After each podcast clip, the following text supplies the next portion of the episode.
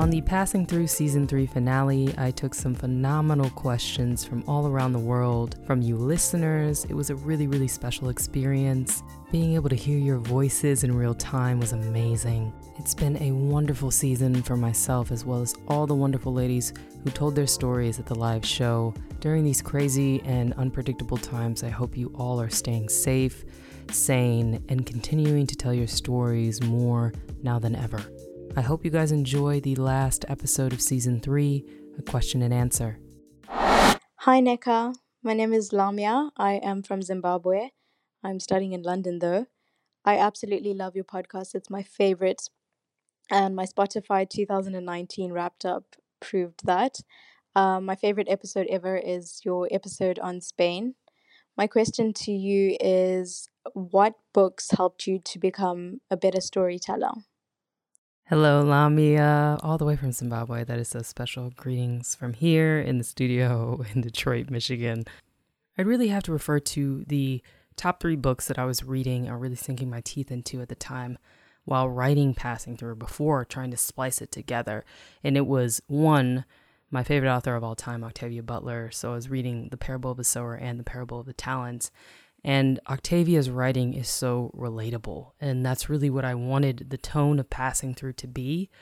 Two would be if you're looking for something more tangible, it's a book called Mastering the Craft of Writing How to Write with Clarity, Emphasis, and Style by Stephen Wilbers. He gives excellent tips as well as exercises after every single chapter. It genuinely, drastically changed the way I sentence, I structure my sentences the way I phrase certain things, where and when to use drama. It's an incredible, incredible book.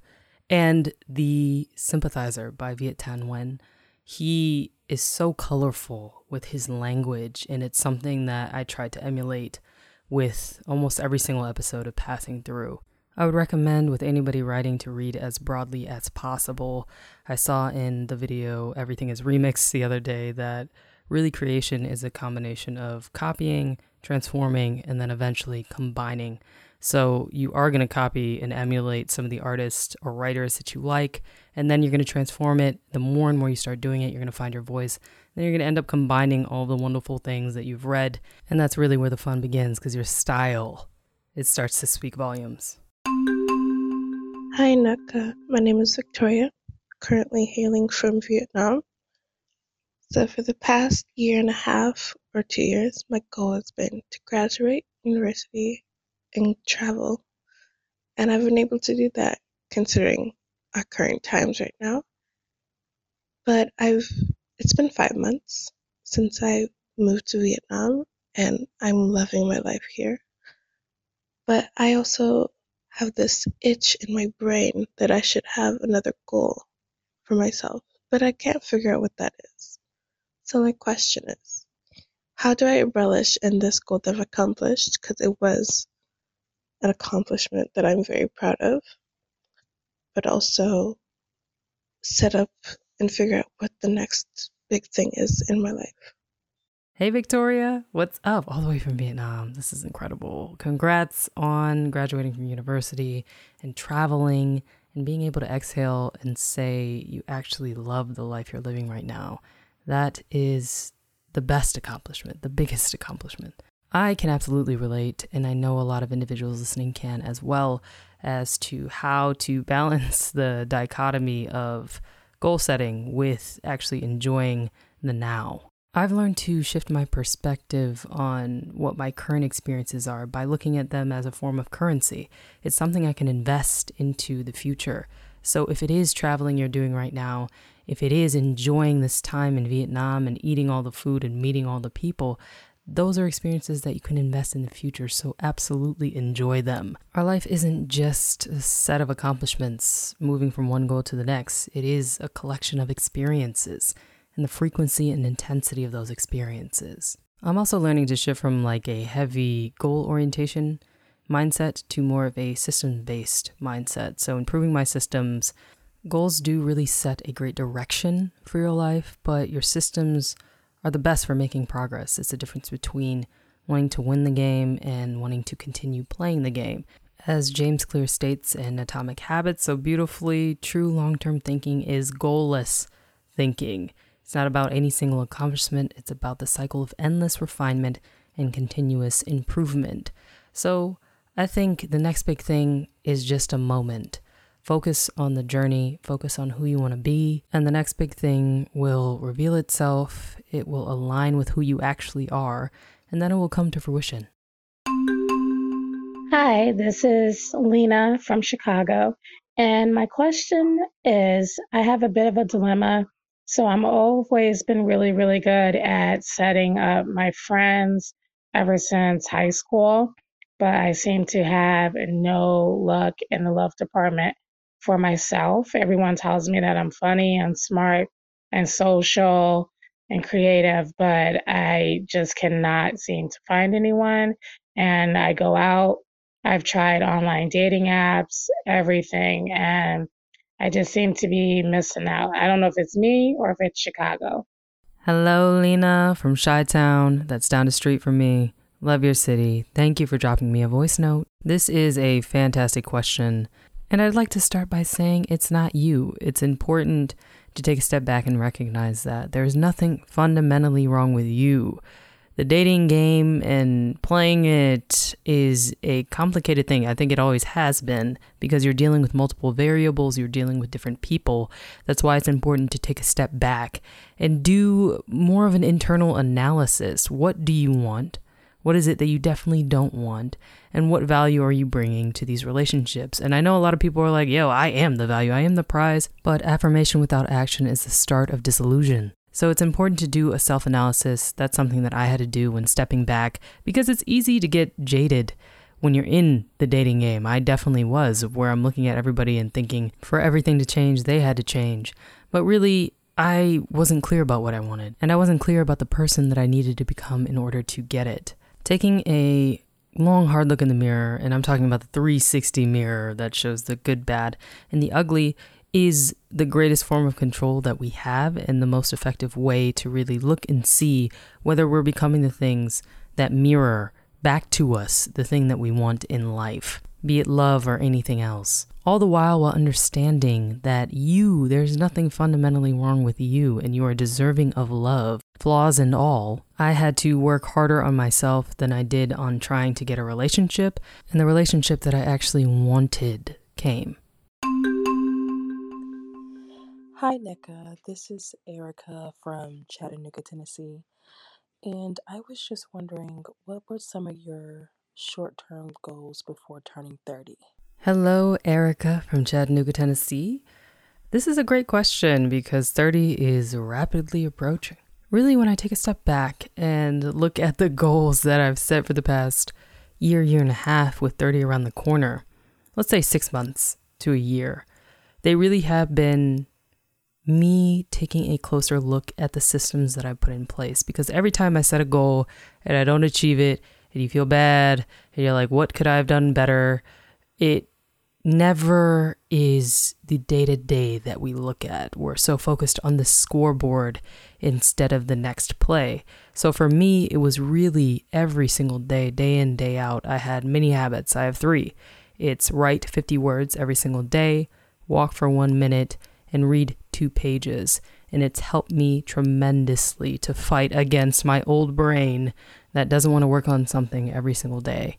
It surprisingly wasn't, hey, write a bestseller by this date or a screenplay by that date or become or receive X amount of awards. It really was just how am I living my life every day and how can I improve every single day and what systems am I putting in place in order to do that? Because it's all a marathon. Step by step, you get ahead, not necessarily in fast spurts just like I was saying to Victoria. So I kind of threw the whole like I need to accomplish this by this date out and started taking a very close look at what my day to day was and who I was becoming as a result of that. And if I could change that, I could change the trajectory. Like like Jim Rohn says, you can change the direction overnight. You can't change the destination. So shifting my direction was really the goal for the past six to twelve months. Hi, Nneka. My name is Tatenda. I'm from Zimbabwe, but I'm currently living in South Africa. I love listening to your podcast and just going through your Instagram. I like how you're adamant about not sharing your career on Instagram and your reasoning behind it.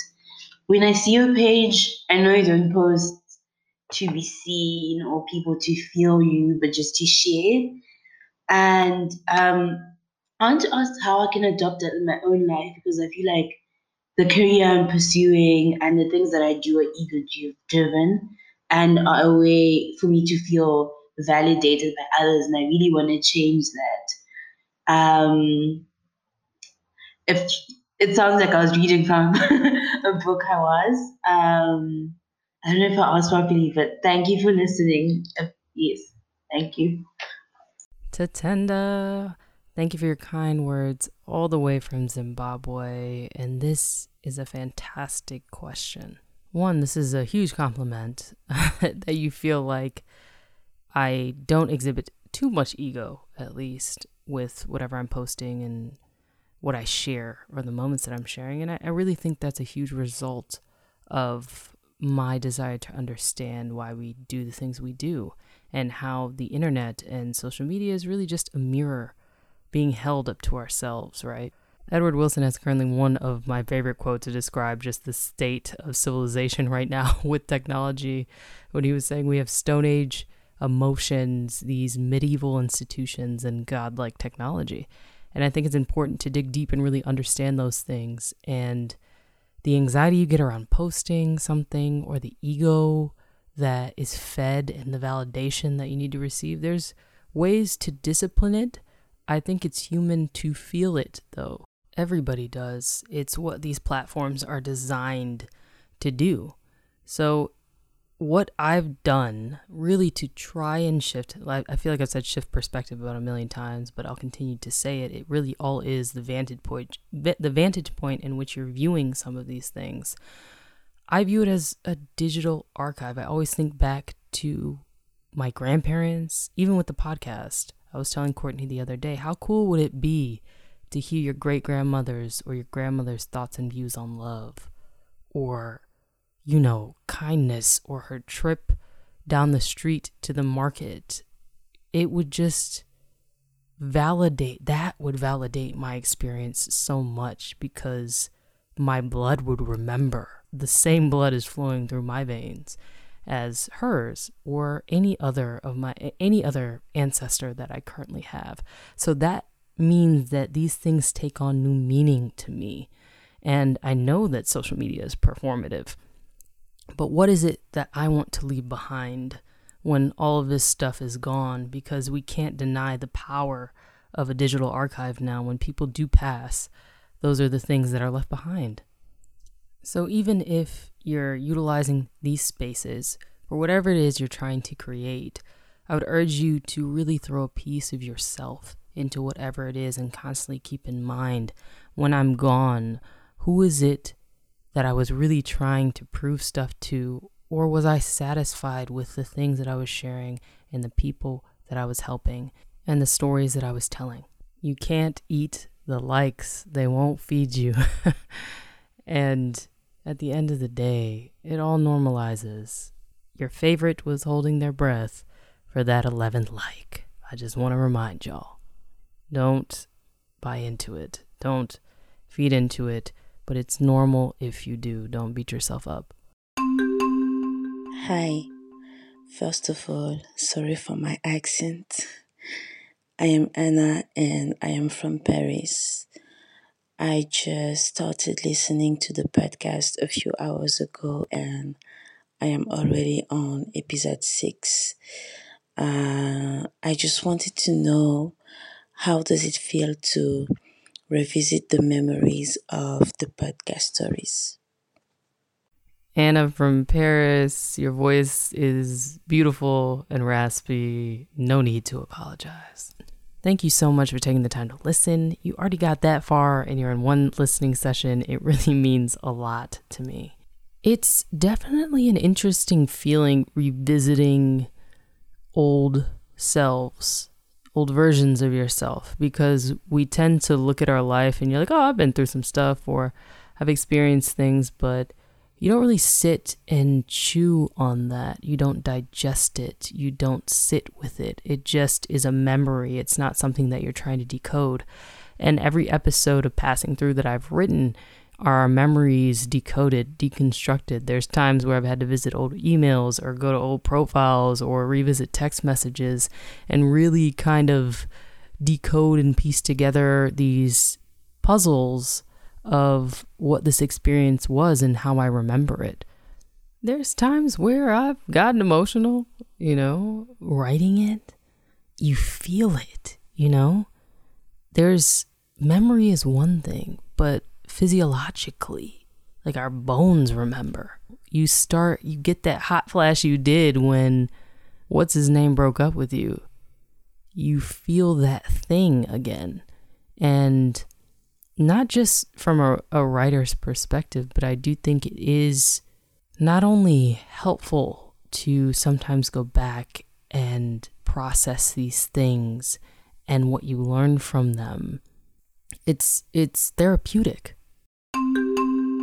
So my name is Tembi and I'm from South Africa and my question is how did you get over a toxic ex? Um, I've been in an up and down relationship with someone for about a year now and even though this person treats me like trash, I keep going back and I don't understand why. Oh my gosh, help me. Um, please share some tips and how to start the journey of self healing. Thank you. I love, love, love your podcasts. Tembi girl, we have been there. We, I mean, I, toxic relationship 101. And of course, hindsight is 2020. So that's why you're asking this question. but I don't think, and now looking back, that you can heal in the environment that makes you sick. And Courtney so eloquently put that the other day to me because it's true. It really is. This has become your normal. The high of a terrible relationship is barely a middle point, and you start to get used to that, and that's the problem. So, really, I would tailor your environment. Environmental changes mixed with time equals the journey to healing from my perspective and my experience. So that means his number, friends that you're friends with, people that profiles that you follow online, all that stuff. You have to tailor your environment, tailor your environment to a new normal, and that new normal does not involve this person. And we've all done it. When you're in a toxic relationship, you're like, oh no, we can stop talking for a little bit and I don't need to delete his number. I don't need to block him. I don't need to make all these changes to help me along this journey, but you actually do. They are necessities. so, psychological changes, which is working on yourself, doing all that wonderful things, whatever works for you. Sometimes it's not journaling or meditating, sometimes it's going for a run or a walk with a loved one. The environmental changes, which is removing this person from the things that you can openly see, and then let time do its job. Remember, what you allow is what you teach. And the biggest lesson you can teach this individual who is toxic and is trash, to quote you and quote myself from how I described my previous exes, you need to remove them. Don't kid yourself. Don't lie to yourself. And that's what you do when you say you don't need to block this person or create a new normal in order to achieve the healing that you desire. It's also key that you're not engaging in the back and forth and the games that feel so good at the time and take you to new highs, but also incredibly low lows. So prioritize your happiness more than making the other person miserable. At the end of the day, you only leave with ashes. You open your safe and you find ashes.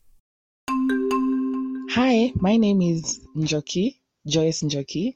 I come from Nairobi, Kenya. And my question is how do you choose which story you get to share with us on your podcast? Like, which, yes, which aspect of your life do you choose to share with us? How do you decide on that? Okay. And I love your podcast. Okay, bye. Hi, Joyce, all the way from Kenya. How I choose what to share, especially on the podcast, has a lot to do with whatever I'm reflecting on at the time, the lessons. As you can see, each episode really stands by itself. I know episode one and say episode six of season one are kind of connected, so it loops back. But everything else really stands by itself. And it's a result of me sitting down and saying, hey, how have I come to these revelations that I've had, or what lessons have I currently learned from the people that I've met and the places that I've been?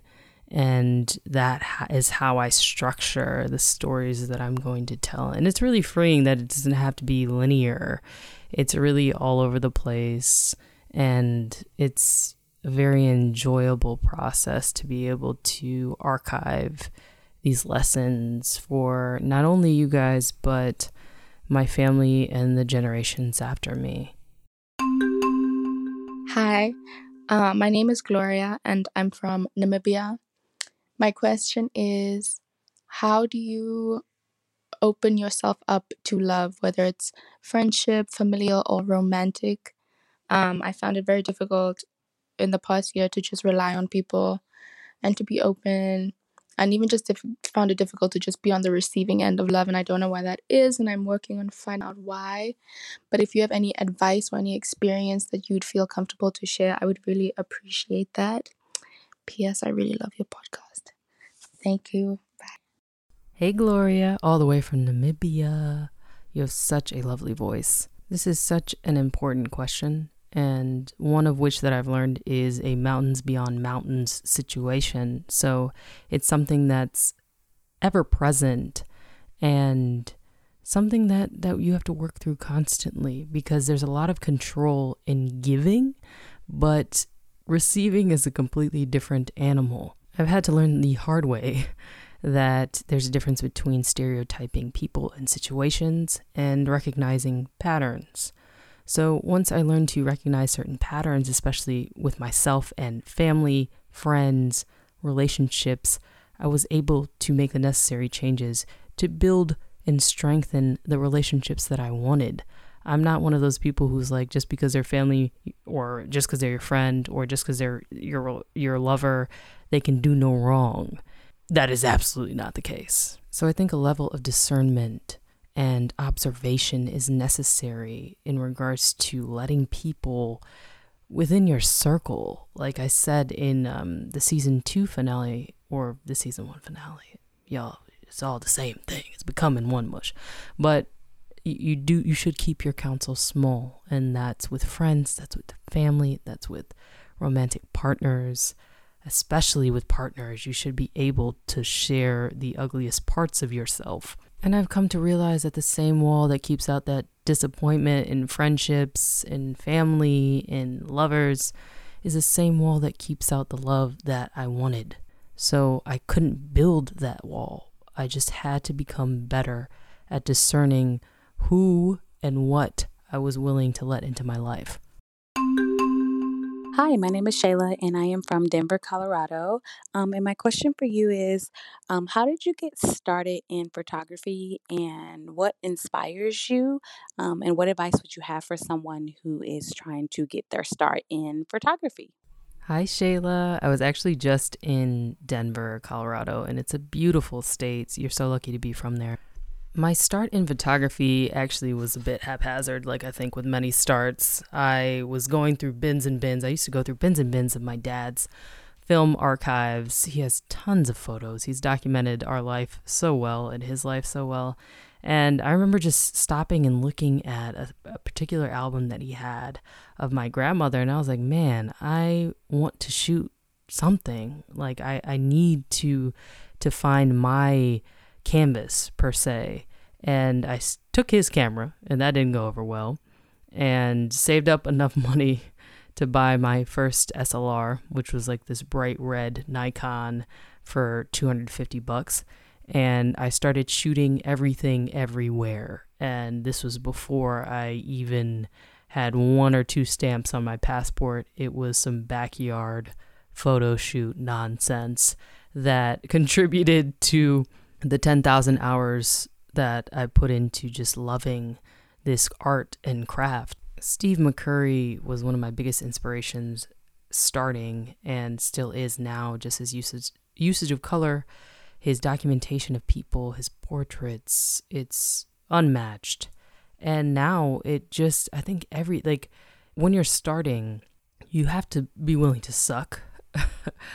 Progress and perfection can't sh- share the same seat, even when you're at a level of mastery, which I'm nowhere near. But my advice for anybody looking to get started, especially in photography, would be shoot everything. Working on your eye and how you see things is going to be your biggest asset. The camera is a tool, but how you see things is what matters. So it's it's not about the camera. You could shoot with your f- phones are completely replacing point and shoots now. So go around the corner, ask your friends to take their photo, shoot some self portraits, shoot, shoot, shoot. Repetition is your best friend in regards to getting started. Oh, and post your work. Regardless of if you think it stinks or not, it's a numbers game, okay? The one that you hit out the park that gets a 100,000 likes is going to be your least favorite photo. So just post the damn photo. The ones you love, and even the ones you don't really like. Keep going. Hey, uh, my name's Nia, and I absolutely love this podcast. I love you, Nneka, just everything you stand for, everything that you've really pulled through on this podcast. Um, I feel every bit of it, and I just want to thank you. My question is what has the experience been like watching you know this entire project of yours come together and grow and manifest itself into something really awesome and impactful.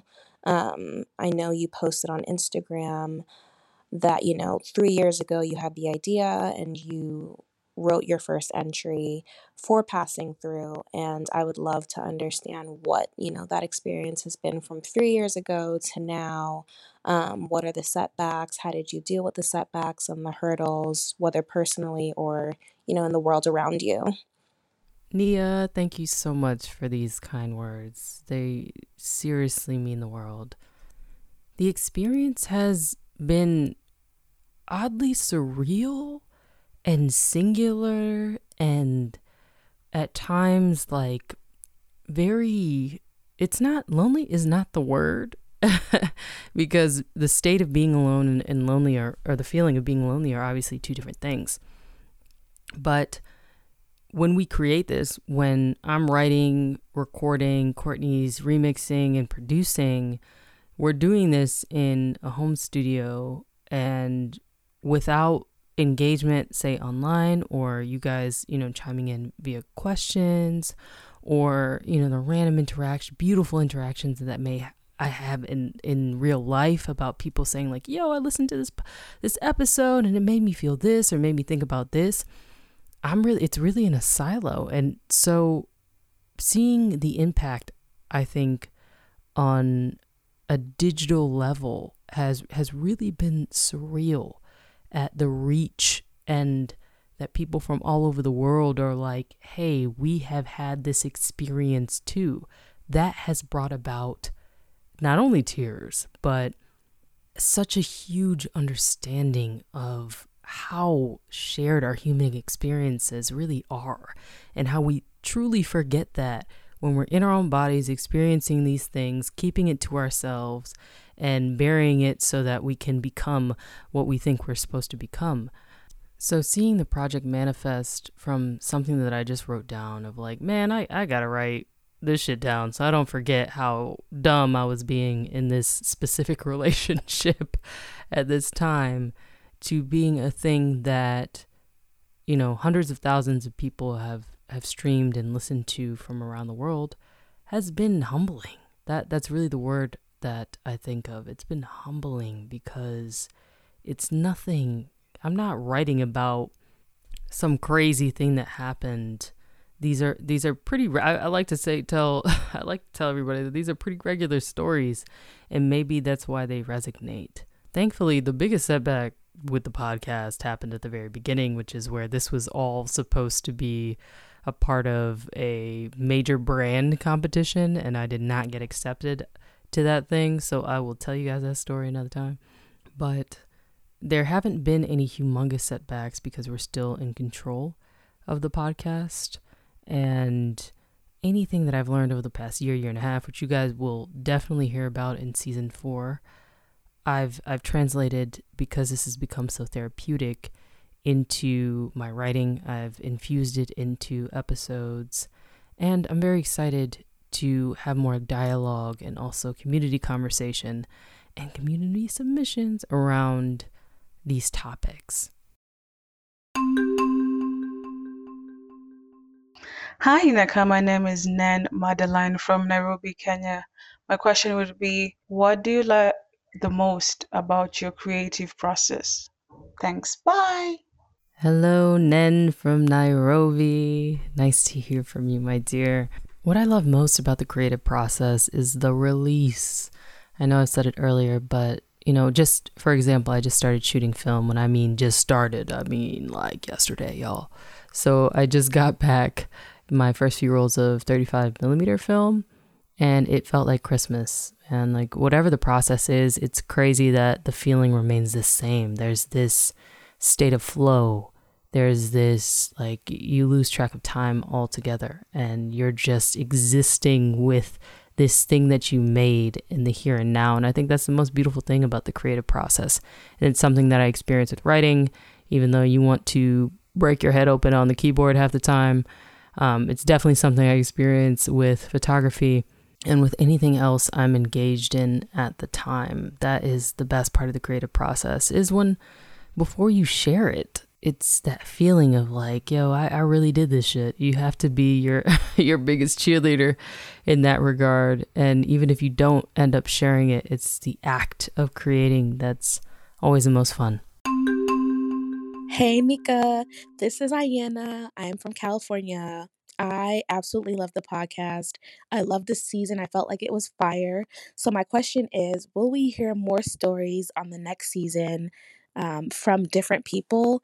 And can we hear more stories from you? Oh my gosh, like the way you tell a story is just captivating. You create this image, and I just want to hear more from you.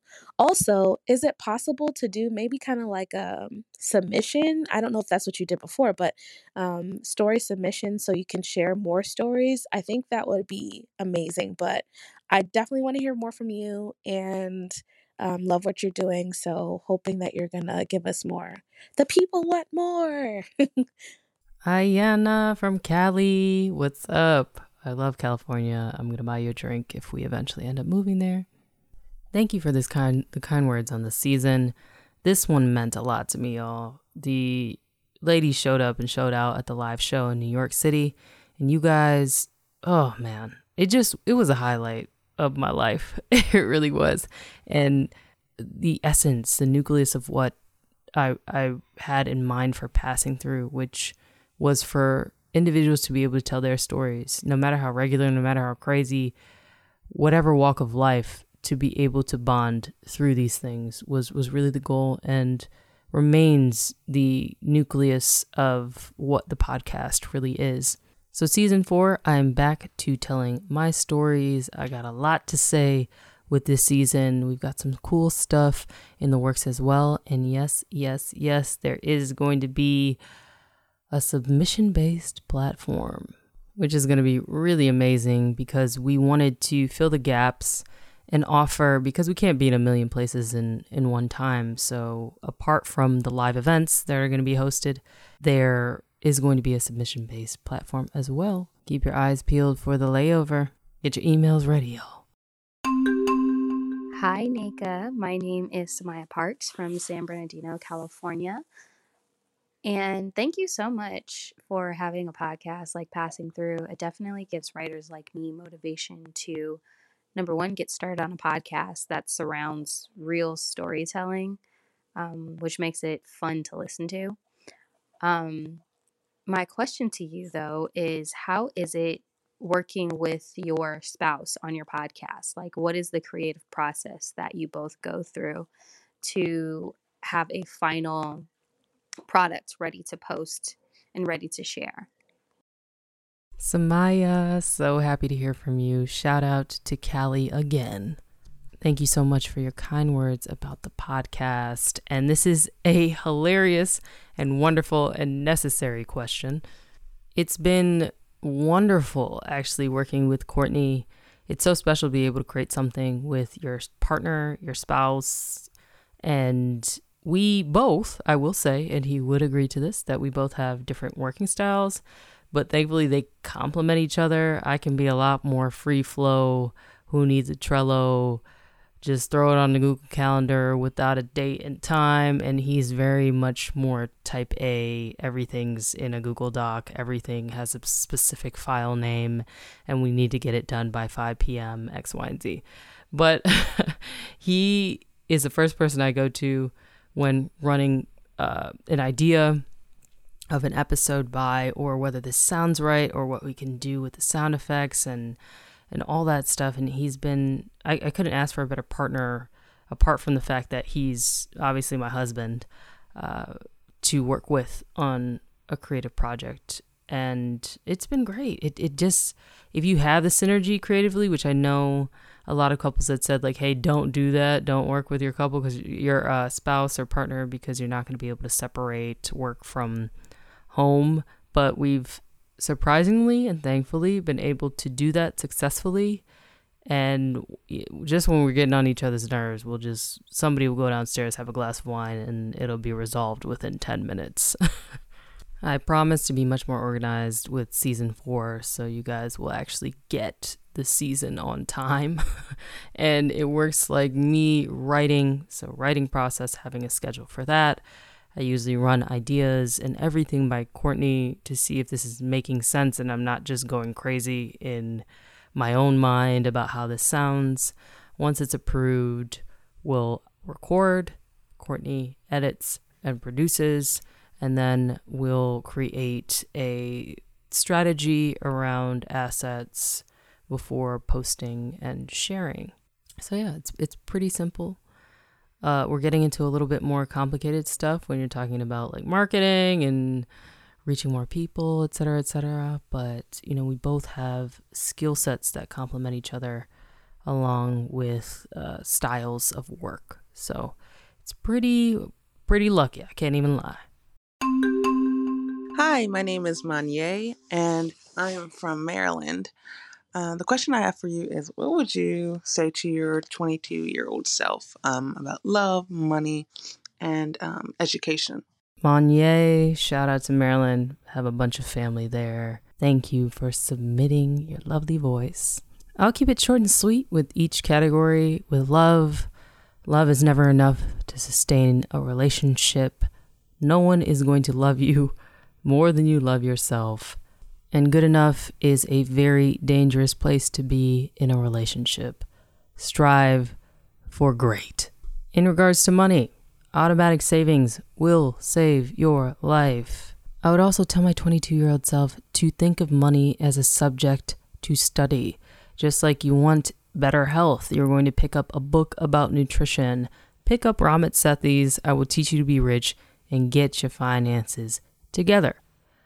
Category number three education.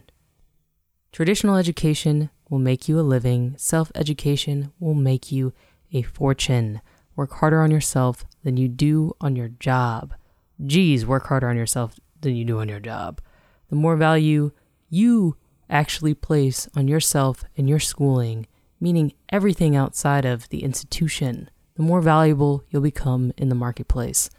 And commencement is commencement for a reason. It means the beginning. Don't let your schooling get in the way of your education. Also, we live in a really weird time right now. Like, people with a ton of degrees, 20 masters and 5 PhDs, will look at a blogger and be like, wow, you're not shit. That's cute. That's a f- like a froofy or fluffy creative job. And uh, a blogger who, who might be making six, seven figures, for goodness sakes, is looking at an individual with 10 degrees and being like, oh, you're a slave to the system. At the end of the day, you have to choose who you want to be and what you want to do.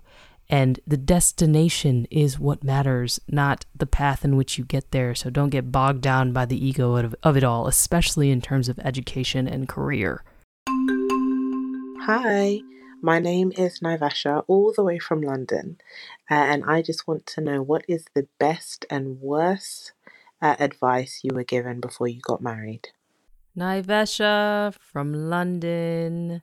What's going on, beauty? This is a great question. And I think, okay, starting with worst advice, I think I received it uh, just culturally all across the board some interesting advice. My mom being from Southeast Asia, my father being from Nigeria, and the women have been wilding out. I mean, I've had some aunts say, like, no matter how terrible the relationship gets or how shitty you feel, you have to make him feel like a man and make sure he understands he's the head of the household. And that's just not how my partner and I operate.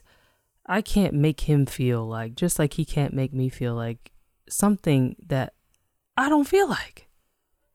I can't be like, Courtney, I want to feel like a goat today. Can you please make me feel like what? That's it's out of our control. we understand that as well as the fact that if we are deeply unhappy in this thing, I don't see it as an issue to leave. I've have too many aunts, too many people in my family who are living with individuals and not living. I, I I'll rephrase this. They're dying with individuals for the sake of God knows what. I'm still trying to figure it out. For for what? And I would say the best advice, really thankfully, you know, Courtney and I were just talking about this the other day of it, it, it hasn't even necessarily been one moment or one piece of advice. It's really been a culmination of moments in watching, being able to watch our parents and their views on relationships and how they treat each other.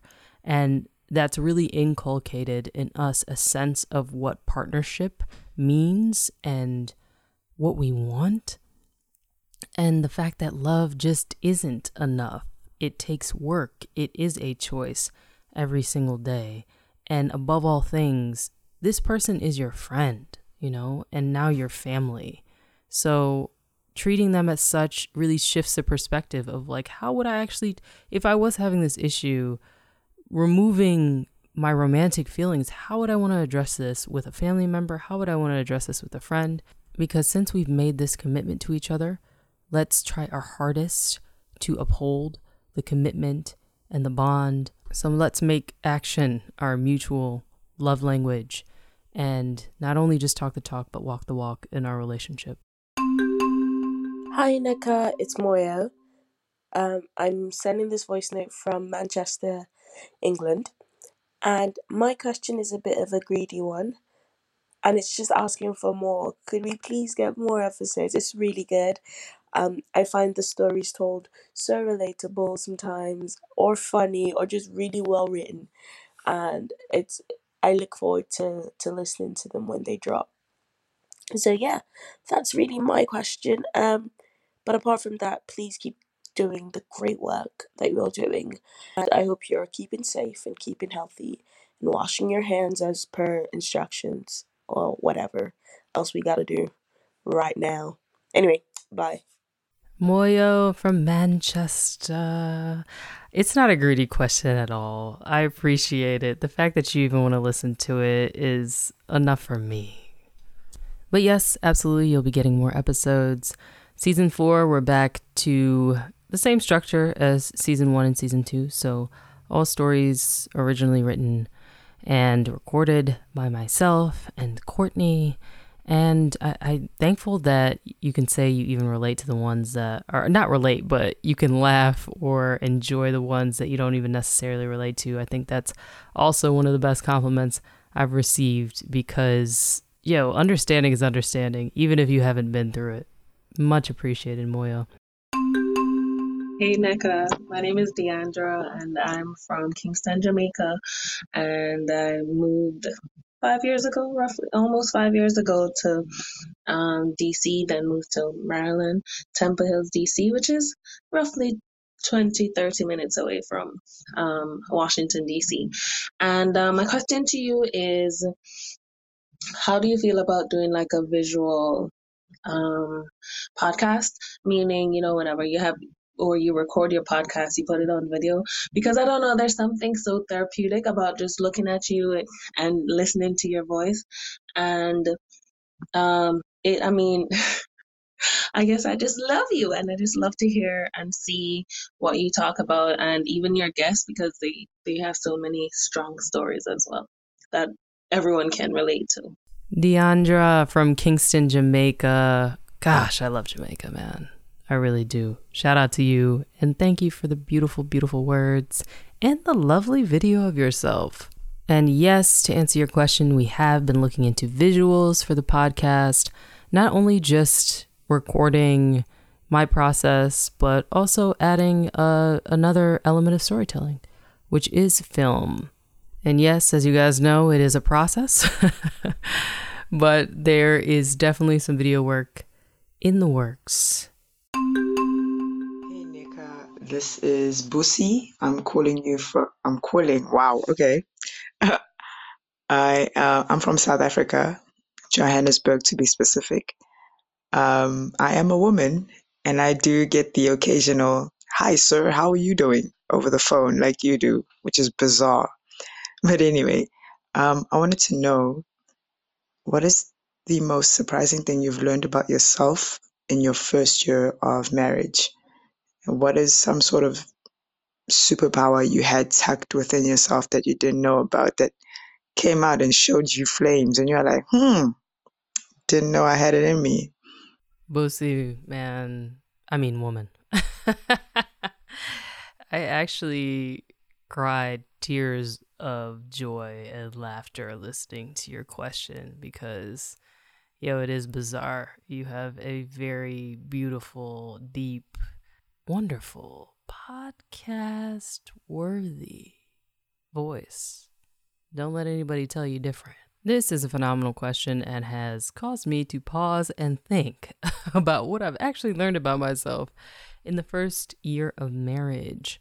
I would say, and this is because Courtney is very much so like a equal, um, equal opportunity employer. So I've learned that, and, and like you said, that thing that you so beautifully stated, it's like, what is that superpower that's tucked within yourself that just came out? And Courtney so, just so wonderfully has tugged out and dug up and unearthed parts of myself that I didn't know existed or parts of myself that I'd, I'd been hiding. And, and I've learned that I do, A, avoid conflict way more than this man and way more than I even thought I did, especially face to face and with people who are close to me. When it's somebody, is a stranger, an employee, I can have that conversation. When it's a friend, a family member, it's difficult. So he's shown me that it doesn't necessarily have to be this adversarial yelling match. It can be civil, you can get your points across, and you can come out the other side with a stronger relationship. As well as, hey, man, like as a woman in any industry, you're going to be viewed, especially if you have strong opinions and you're about that action and your word, you're going to be viewed as, to a lot of people, especially men in the industry, as a bitch. And you got to be able to wear that.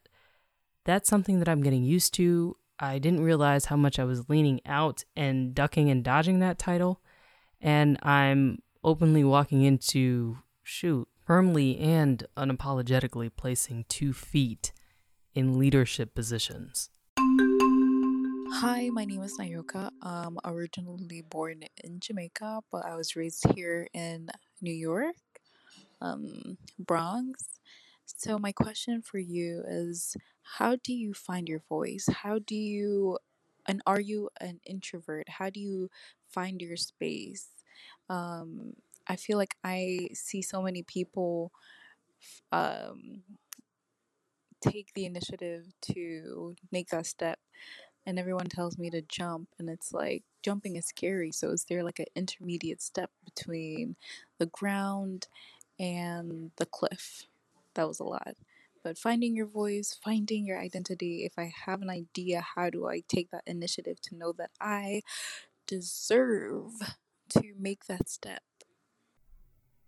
Hi, Nayoka. Shout out to Jamaica and the Bronx. Incredible combination, if I do say so myself. I do dub myself more of an introverted extrovert, so I source most of my energy from solitude, and that's how I really kind of recharge. But I can be out and about with the peoples if it's the right peoples and place and energy and vibrations and more hipster terminology coming at you after this break. but I think that in between that it was hilarious how you phrased it. The is there an in between between the ground and the and the cliff, right? Is there an intermediary step? And I, I think yes, like finding your voice is it, it's a combination of all the elements of creation, like I stated earlier, of copying, then transforming, then combining. Everything is remixed. Nothing is original. I pulled from so many artists, so many photographers, so many writers to create what even passing through is, let alone anything else that I'm I'm kind of tinkering with. You in the in between the cliff and the actual, you know, ground, there's the the research. There is the consumption of things that move you. That's the in between. The jump is just a translation of those things. It's really just you needing to release the input, it's the output. And I think there's a lot of fear, especially nowadays, surrounding the jump, right? Because you think it just needs to be this public thing, and it doesn't always need to be. If you start the company and create the logo, sometimes you ain't got to share it. But also, in the same vein, it doesn't have to be your absolute best work in order for you to put it out you have to find that balance of, hey, what am I comfortable with? Actually, forget that. I'll, I'll rephrase that. What am I a bit uncomfortable with? And how can I kind of take that to, it, it's not even the jumping that makes some people uncomfortable. It's even peering out over the cliff, right? So, what is that? Is that for you writing a piece and now maybe releasing it every single Friday? If that's it, then get uncomfortable dipping your pinky toe in that level of discomfort because that's all creation and sharing is is discomfort and what it produces are some of the things that we laud and love the most. I tell you, Nyoka, or anybody else with the same question, that you find your voice on the path. It's it's never the destination. You never reach some point and you're like, "Oh, this is me." To sound like yourself is the hardest task that you'll ever undertake, but it's a worthy task nonetheless. Hi, Nneka. This is Bintu from Atlanta, Georgia. I really love the podcast and I really do appreciate you guys coming back for the second season. I was so excited to listen to all of everyone's stories. Um, the question I have for you is what advice would you give to your 20 somethings? And what book would you recommend for yourself at the age of 21? Hello, Bintu. Hey, we got ATL in the building, y'all. The number one book I would recommend my 21 year old self is How to Win Friends and Influence People by Dale Carnegie.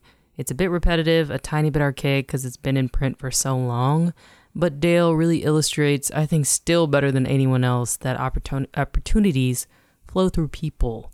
And we are the centers of our own universe, but it's important to step outside of our own universe and make sure other people know that they are loved, that they are understood, that they are acknowledged.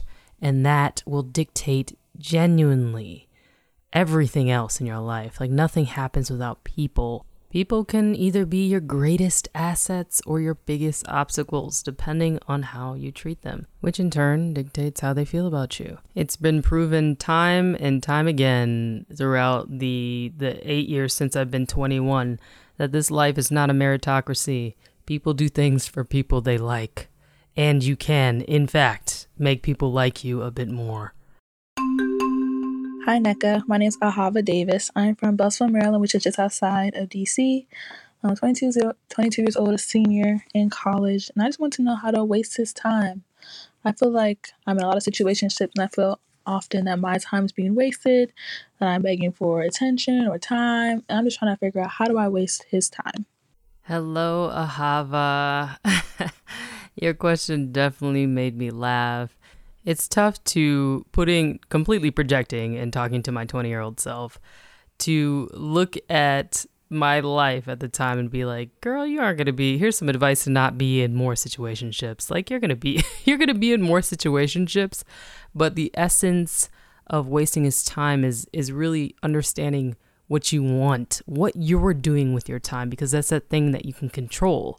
If you're treating this date or this individual who's clearly shown that they don't even deserve to be on your roster, but you're treating them like a franchise player, think Michael Jordan, you're inevitably going to waste your time. But if you're taking it for what it is, if you're just out here having fun, if you're going on these dates, enjoying yourself, getting your your free drink or whatever it is, if you have an objective, then it becomes a completely different ball game like in every sense of the word. You're not the one who's desperately trying to see if this guy likes you. You already like yourself. You already love yourself. So really with that in mind with that as your foundation you can now take a clear look at the individuals that you're now vetting for that spot of your boyfriend or your partner or whoever it is and you can say hey do i actually like you at 20, I know it's tough, but do not sweat the small stuff when it comes to these dudes.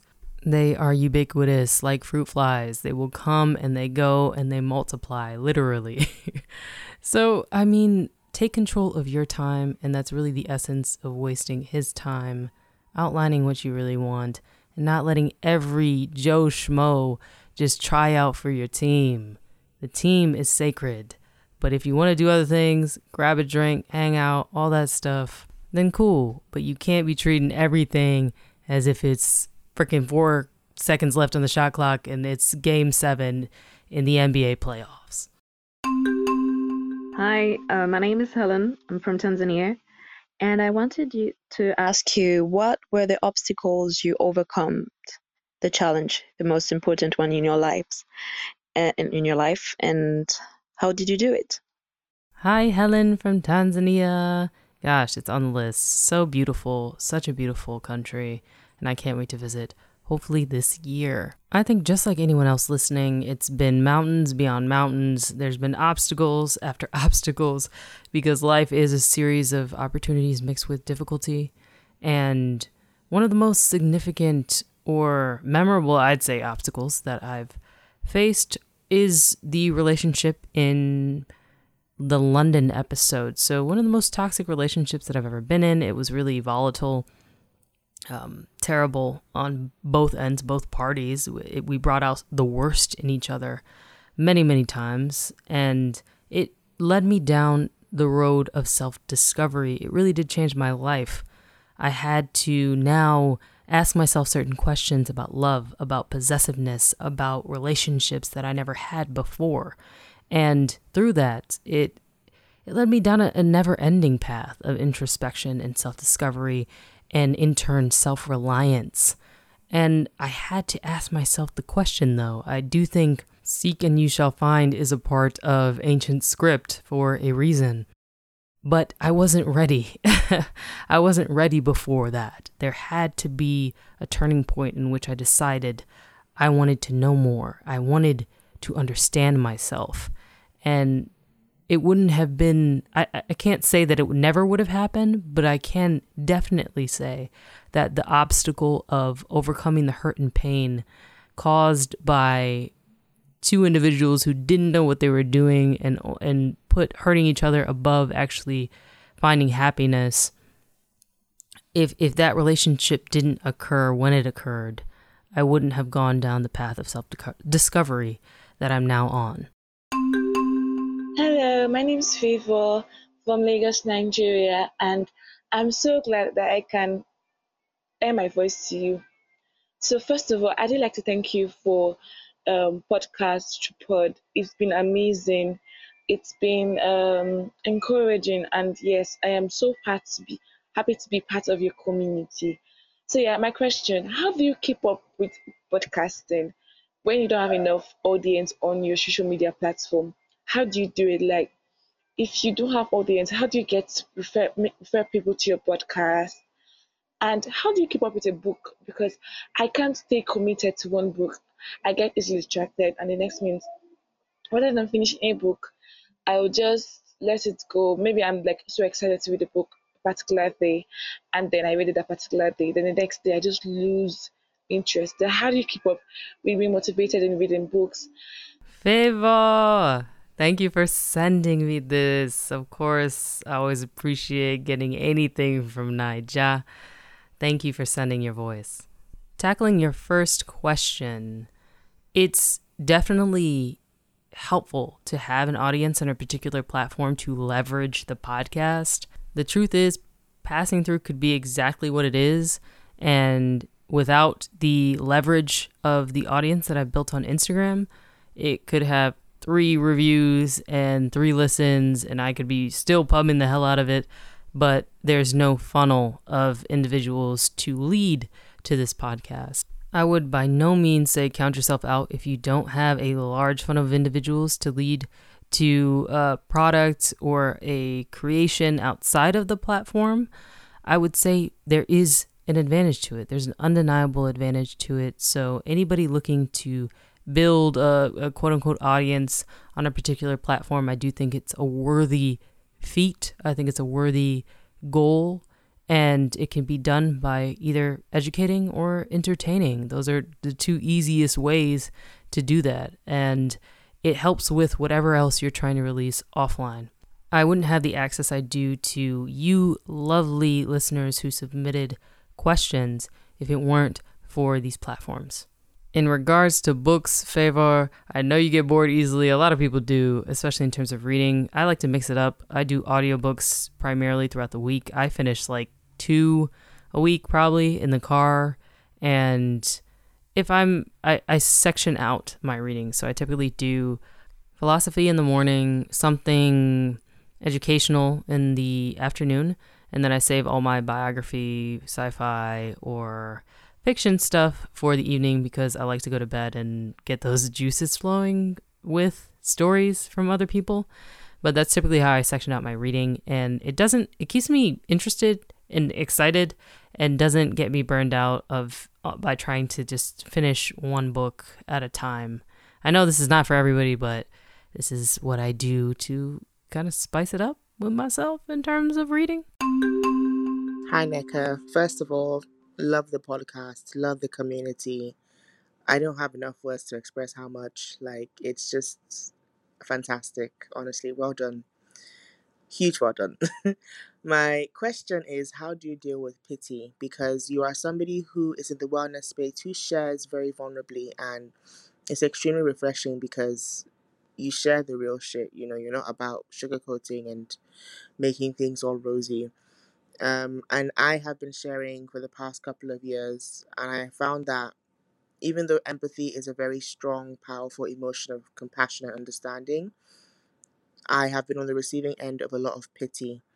So I might be sharing in the wrong way or, you know, in a way that hasn't got a triumphant story of strength at the end. But have you found a way to deal with pity if you have received or experienced any?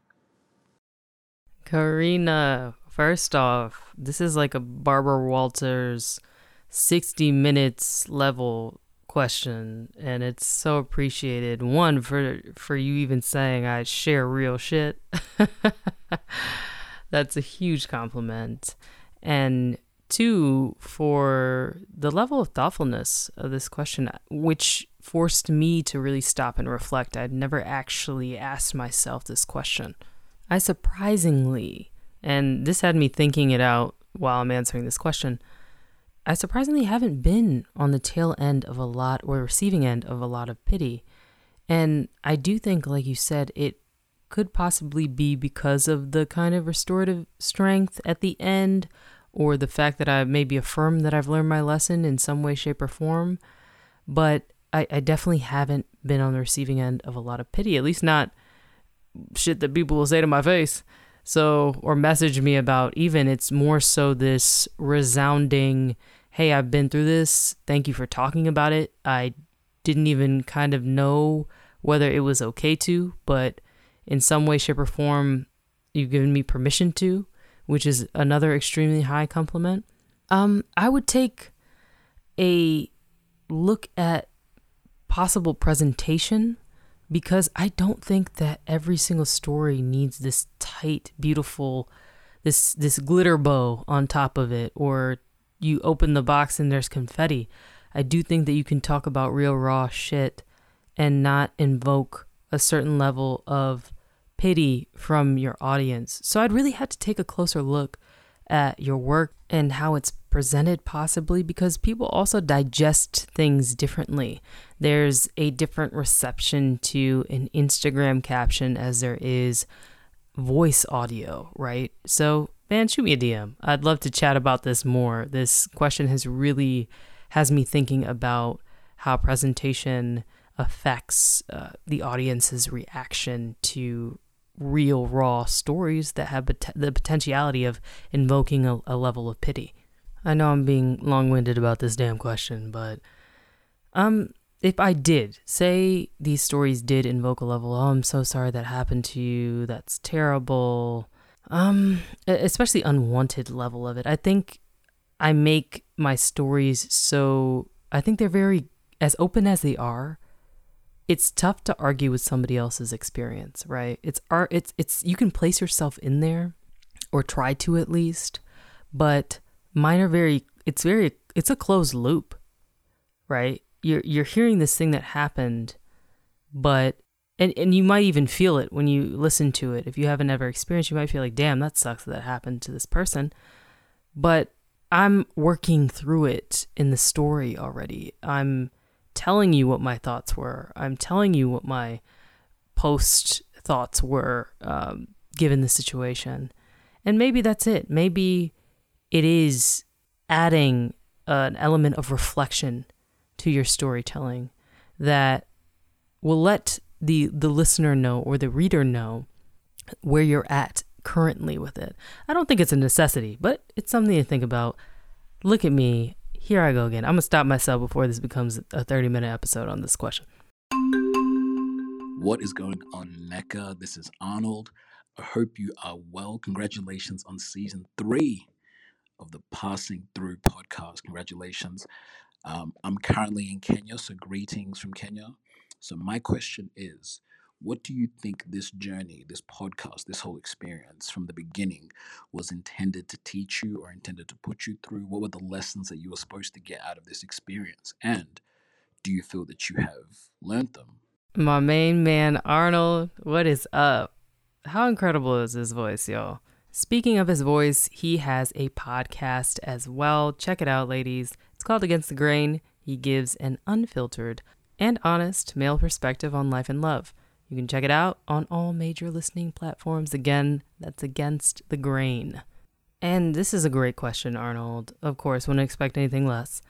The intention when starting, especially after submitting this thing to a competition and getting rejected, at that point it was like, you know, I, I just want to create something and put it out. It doesn't matter. You don't need the backing of some major company in order to create some cool shit. And that at the time was what I wanted to prove to myself. That was a chip on my shoulder. And these stories are something, especially with the first two, I just wanted to get out.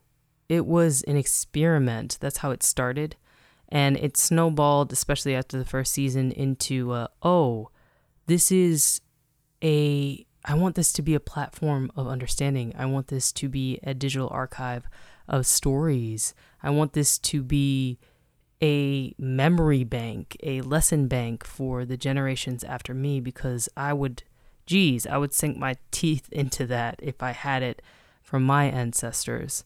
And it's becoming that. I'm, I'm getting the most out of this experience, especially because people are now getting involved and telling their stories, and this platform is able to showcase that. The sky is the limit in terms of the stories that are going to be told, and the ways in which they're going to be told. I have definitely learned the lesson of, yo, nobody is going to rock with your shit as much as you are. And there's no, like, we live in an incredible day and age where you don't need 10,000, 100,000, you don't need 10 bucks to start. You just have to start and you have to believe in yourself or surround yourself with people who believe in you until you can actually believe in yourself to the level in which they believe in you. and get that shit done. So, yes, I've learned that lesson, and it's one that I refer back to every single day.